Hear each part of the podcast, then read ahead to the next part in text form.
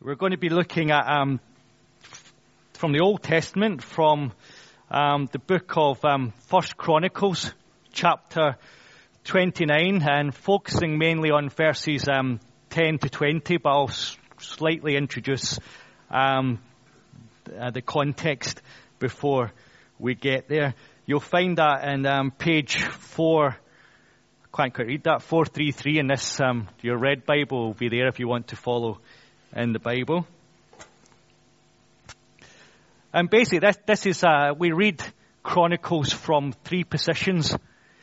Read it from people now who are reading this history book, which tells about the people of Israel from, basically from Adam, all the way to their exile and um, the rebuilding, uh, the exile into Babylon. And um, it tells us about the kings of Israel, King David, King Solomon. It tells us about how God blessed kings and how God didn't bless kings when they were bad and evil and how God tried to win back his nation to them and to show them his love and say that you're my bride, I love you. And so God is always expressing his love to these people. And David's a fantastic guy, isn't he? You know, he, he's, he's, I mean, he's a mass murderer, isn't he really? You know, God says you can't build a temple because your hands are too bloody. he killed so many people in wars and battles and other things. And, um, he, you know, he, he, he got things wrong, didn't he? He wasn't perfect. You know, he, he committed adultery. He got the woman's wife, the woman's husband he committed adultery with killed. Oh my goodness me, it's going downhill all the way, isn't it? Yet God put David in place as king. Because there was something about David that even in his, his um, frailty, and his humanness, and his weakness, and his inability not to resist, in the darkest parts of his soul, there was this always desire that David loved God. He had a heart for God, a desire for God, a hunger for God. And even when he got it wrong, he would admit he got it wrong and come back and say, God, forgive me. You know, rescue me from my sins. Lift me up. Take me back into your presence again. Let me be with you again, God. And that's an amazing example for us, isn't it? You know, David's Psalms reflect that, don't they? We have, the Psalms tend to be two halves. They tend to be, a, to be remorseful. I don't know about your week, but my week's been like two halves of a psalm. You know, the first half being, oh Lord, woe is me. Slay me now, Lord. Just take me away now. You know, we're a bit like that, isn't it? It can be difficult, can be challenging. It's like David in his psalms expressing, you know, why have you forsaken me, Lord? Why are my enemies coming against me? Why do I feel this way? You know, where's my hope? Where's my desire? Are you here, Lord? Are you listening to me? Have you felt that way? Is it just me? Is it, you just can't, use the to express it. It's good. But then he seems to come to this place, woe is me, and why have you forsaken me? My enemies come against me. And then he's saying, but Lord, I want to be in your house and dwell in it all the day long. God, I know that you care for me. God, I know that you love me. Lord, I know that you have the best for me. Lord, that I, even though I'm going through this challenging, difficult time, that you want to raise me up and lift me up and, and that you want to be with me and support me and love me. And I know that you are with me. And when you are with me, I will succeed and I will overcome no matter what the obstacle is. Amen. Not just David, not just me, but you as well, isn't it? Amen? Again, you can get into this. It's good.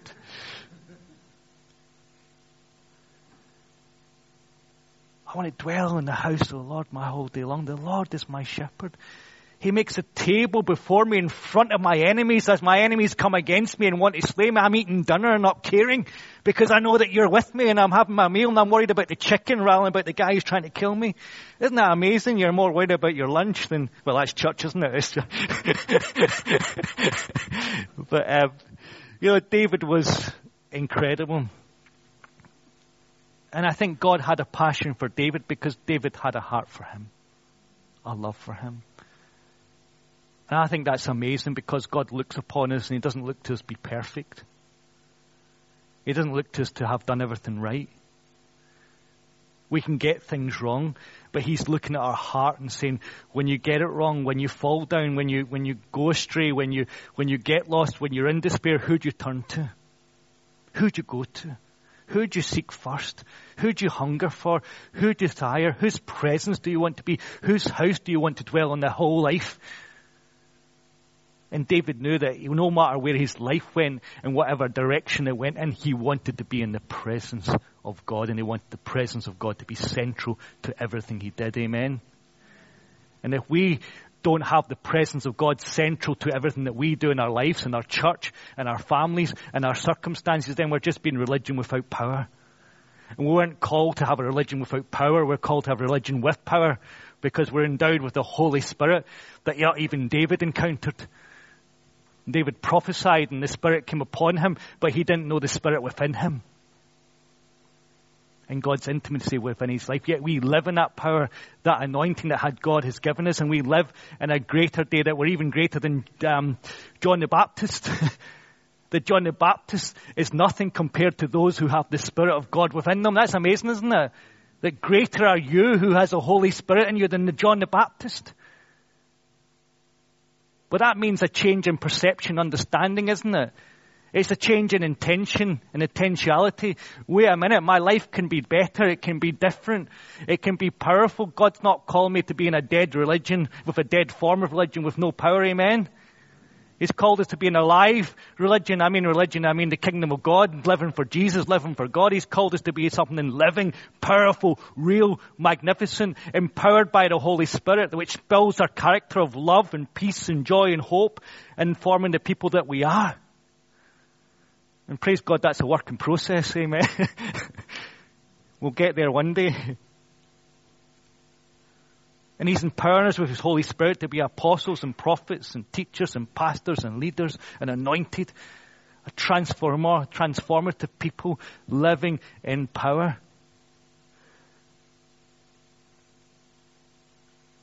But how many of us accept a form of godliness without the power? How many of us accept a form of religion and ritual without the power? And the power is the presence of God of recognizing that power, of welcoming that power, of being a camping around that presence. As the Israelites did with Moses, they camped around the presence of God. With David, he brought the presence of God into the camp. He brought the presence of God into Jerusalem. So the presence of God was fundamental and around them and they lived around that presence. Amen. And so we're called to live around that presence, the power, the anointing of God. And when we don't do that, it's, it's dead is powerless and it's meaningless. And so David, this, this you've got the different, that's our context of how we're looking at it, but then you've got the person who's writing Chronicles. And this is a historian who's writing maybe probably about 600, 7 years, 700 years after David. And they're just come out of exile in Babylon. The people of God were taken into exile because of their sins to Babylon, but um, they were sent back to rebuild the temple and to rebuild Jerusalem. And so the chronicler who's writing now, he's writing now at the time of when they're rebuilding the temple. That's amazing, isn't it? And so when you when I read this text, you're reading um, the words of a person who's writing history in the context of their building the temple. They're putting the presence of God, which they believe, back into the center of Jerusalem so that there may be a, a city of God again. A place where God dwells, that God's temple might be renewed. But it wasn't just they want a magnificent temple. The dream was that the presence of God would come into that temple and dwell with them again. The presence of God would be with them and strengthen them and empower them and when the presence of, didn't, didn't, of God didn't come down, the elders who remembered what the temple used to be like wept because they saw a beautiful temple, but the presence of God wasn't there. And we should weep when we have church without presence of God, amen? Without Holy Spirit, without power. We should weep because we know, we know, we know in this church, do we? Is it just me? Am I delusional? But we know in this church what it is to have the presence of God, the power of God, amen? We've seen God work. We've seen God bring healing. We've seen God do, bring salvations. We've seen God touching lives and healing and transforming. And do we want something less than that? No? Amen. We're getting excited now. We want something more. And those people, when they're building the temple, so they were looking back to David and said, look at David's passion. Look at David's heart. Look at David's understanding for the presence of God and what David was willing to do to bring that presence of God into Jerusalem, to build a kingdom where the, God was central and God's presence was central to all they've done. And so when we, when we talk about finances, it's not about financing buildings or, or staffing or, or other things. We're talking about financing that we may enable to camp ourselves around the presence of God, that we might build a kingdom, a church, a people, a power, an authority, which the, in this, in Littleover and Derby, where we're actually people who camp around the presence of God and facilitate God's presence and power to move and anointing in this place so we might see salvation and healing and, and the miraculous and the power of God moving the power of a way that people cannot deny that God is here.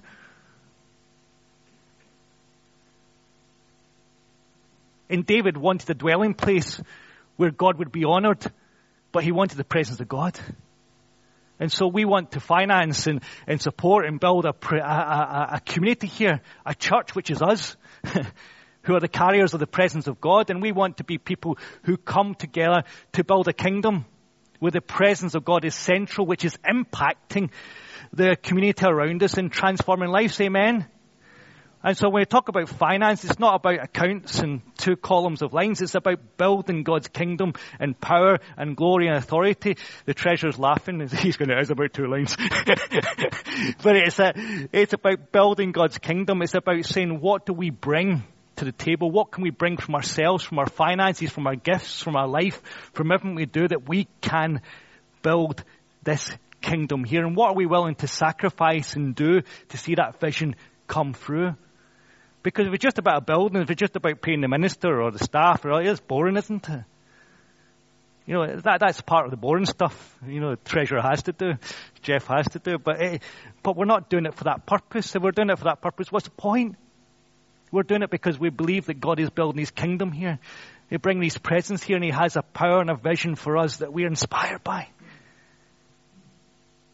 And there are one purpose of one mind, one vision to move more into the presence of God and see God do the work and God do the power and God move in this place. Amen. And that was David's desire and he, so David himself, he, um, he gets all these, all these men, his leaders together, his soldiers, and and they marched down in front of all the people with all the treasures and all their wealth. And he's saying, look, I'm bringing my, my gold, my wealth, my treasure to build this, this temple for God.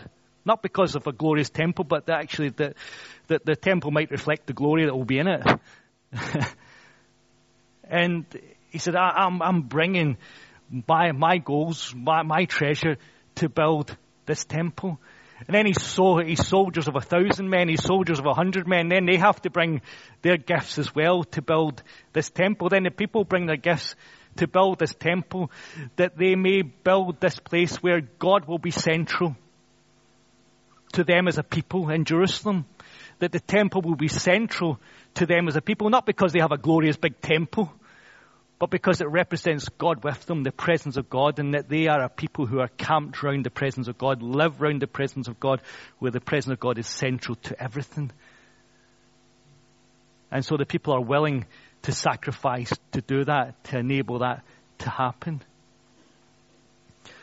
And then he, he, he, he takes the offering. And he's doing this because David's about to pass the crown on to Solomon and his life is about to come to an end. And he's saying, you know, I want to enable this so when Solomon becomes king that this temple can become reality quick. and it can happen that, that Solomon doesn't have to become king and fight the battles. The battles are fought and we're going to have this temple built. And Solomon can go and he can be the king with the temple there that we desire for God. And then, um, after they bring all these all these officials, all these people who come who give um, who who give willingly towards the work of the temple of God, um, they bring all their talents and bring all the money. They they brought all that money, and the people rejoiced. They didn't cry. It says here the people rejoiced. Amen. How many of us rejoice when we do the offering? You know, we should do the offering. If we, should we start doing the offering again where we rejoice doing it? we can bring it in front and you can come rejoicing with your gifts and your offerings and go, yeah, praise the Lord. I'm so happy to be given into the work of God. Are we too British for that, are we? Yeah. But there is a box at the back, an envelope, so you can rejoice that way by putting in that way. It's good. And um, the people rejoiced at these offerings. And then, as is, as is proper, once David received all the offerings, he said a prayer. and now he's going to, now we're going to look at his prayer that he said. It's very beautiful. David praised the Lord. This is from verse 10 in chapter 29. David praised the Lord in the presence of the whole assembly, saying, Praise be to you, Lord, the God of our father Israel, from everlasting to everlasting. Yours, Lord, is the greatness and the power and the glory and the majesty and the splendor. Amen, isn't that? That's, that's what we should talk about God. There's no other way we should talk about God. David just tells it. You know, when we're here and we're praying, you know, we should be saying the splendor of God, the power of God, the glory of God, how amazing God is, how incredible God is. God, you're just, um, just, we just had, we, we ran out of words to describe how amazing you are, isn't it? And David just describes that. You know, that's who we're in the presence of, isn't it? Sometimes we don't get that as church, whose presence we're in, do we? You know, we think we're in our own presence. we think it's just us, don't we? But we're in the presence of God, and we're in the presence of God. We want to tell Him, like David says, "You are glorious, you are magnificent, you are everlasting to everlasting. You are, you are, you are just the most wonderful, incredible God that we could ever imagine, and we just want to glorify You." For everything in heaven and earth is yours. David recognizes that everything in heaven and earth is yours. Is it ours? Doesn't matter how, matter how much we've got, isn't We're born with nothing, we'll die with nothing. you know, that's the reality. Work hard to have nothing. Isn't that great? Fantastic. You might leave it to a generation, but you end up with nothing because nothing belongs to you. Nothing will stay with you. You can't take anything with you. But for God, it's God's from everlasting to everlasting. And when we're in God's kingdom, in God's power, God's authority, when we focus our resources, our life, on God's resource, God's kingdom, God's reality, God's eternity, we're building something eternal, aren't we? So many times we spend our time in focus and burn building something temporal that's going to pass away when we pass away. But God's called us to build something from everlasting to everlasting. God's called us to build something that will be for eternity. God's called us to bring people to faith who will have salvations, who will see families from generation to generation to generation to generation worshiping God because one decision person made today. Isn't that amazing? Isn't that eternal? And that's a person who makes a decision today for Christ who will see in heaven. That's eternal gold, treasure, mighty. That's the reward that Christ died for on the cross, that people may know him and believe him. And we don't want to see the miraculous, the supernatural, God's healing and power just for the sake of God's healing and power. That's wonderful, but we want to see it that people might be witness to God moving. So they might believe in Christ and accept Him as Lord and Savior, so they may have received an eternity and not just a temporal healing, but a physical reality of eternity with Christ in the Father's kingdom, because we're building something eternal here as well. LMC will one day pass away, but the impact it's made in eternity will not. Do we get that?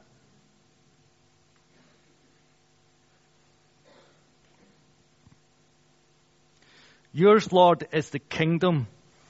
You are exalted as head over all. Amen. That's a hard one to get our heads around, isn't it? Because we want to be exalted over all, don't we, all the time? And actually, He's, He's exalted over all. He's the head. He's who we listen to. He's the one who guides us.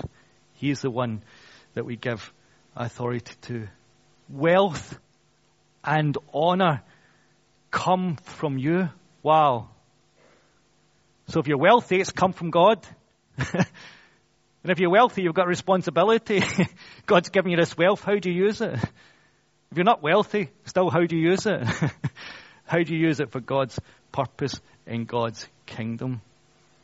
Everything where we're the position we're in uh, as here as minister, as a steward, as a leader in the church, whatever, and leader in the community, leader in your workplace, be, a, be it serving in your workplace, it's God who's given you that honor, that wealth, that place, and you live for God and serve for God's glory whenever you do.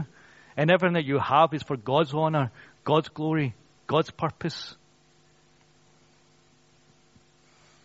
In your hands are strength and power to give, to exalt and give strength to all. That's what we need, isn't it? Do you know, I've seen wealthy people who are weak and sick and depressed and hurting. How many celebrities take their own life because they can't cope anymore, yet they seem to have everything in the world fame, money, everything. Yet they have no strength. They have nothing to live for. They have everything and become dull to everything because what more is there for them to achieve or to have? Because we think having money and having wealth and having things will give us satisfaction. But it's God who gives us the strength. It's God who gives us the honor. It's God who gives us the position in His kingdom. It's God who gives us the strength to live and to go on and carry on because we're living for Him and His glory and His eternity. He gives us the power because the only power we have comes from Him. Amen. We can rely on ourselves, but the strength and power comes from Him. His anointing, His power, His gifting, His Spirit. He works through us. We have to humble ourselves and say, I'm ready to be used by you for your purpose, for where you are. And what we say in the covenant prayer, for whatever purpose. You know, whether you use me, whether you set me aside, whether you put me in high places or low places, whether, you, whether I'm in poverty, whether I'm in riches, I'm going to serve you and do your will and for your purpose and for your glory.